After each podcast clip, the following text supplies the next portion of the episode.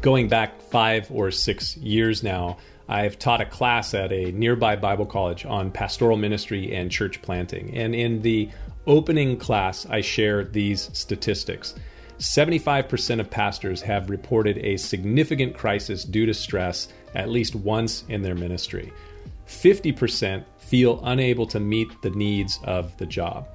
90% feel that they have not been adequately trained to cope with the ministry demands placed on them. 40% have had a serious conflict with another member of the church at least once a month. 50% are so discouraged that they would leave the ministry if they could, but have no other way of making a living. 85% said that the greatest problem is that they are sick and tired of dealing with problem people such as elders and deacons and worship leaders and worship teams and board members and associate pastors. 90% said the hardest thing about ministry is dealing with uncooperative people. And again, 90% said that the ministry was completely different than they thought it would be before they entered the ministry. If you're not in vocational ministry, those stats may sound insane to you. But if you are in vocational ministry, then you might find yourself nodding in agreement right about now.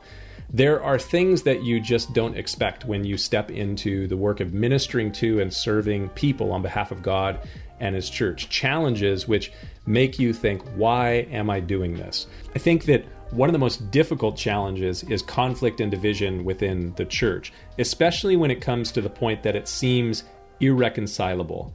I don't really like that word. I've always hated hearing it used when someone says it about a divorcing couple. There were irreconcilable differences. I don't know about you, but when I hear that, I sometimes feel, well, they just didn't try hard enough. But Unfortunately, that's not always true. And sometimes in the ministry, you encounter irreconcilable differences. One of the most bothersome stories in the book of Acts is the story of the conflict and separation between Paul and Barnabas. It's recorded in Acts chapter 15.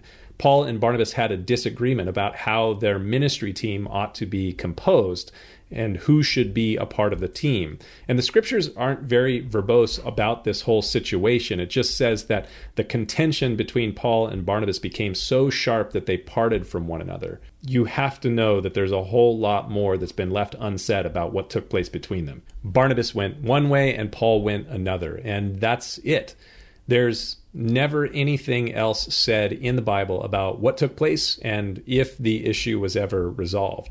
There are those that see a hint towards some small resolution later in Paul's life in his very last letter, but it certainly isn't clear that there was a resolution. Irreconcilable differences. I don't think that I ever expected that I would see those in ministry the Paul and Barnabas story seemed pretty foreign to me 20 years ago when I started, but unfortunately, I've experienced the Paul and Barnabas scenario several times over the last two decades.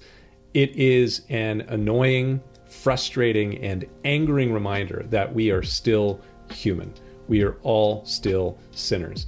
We need grace from others and we need grace with others, but there are unfortunately times where the contention becomes so sharp that parting seems like the only logical result. And sadly, this side of eternity, resolutions in some circumstances are not always so clear. Something to think about. We'll see you next time.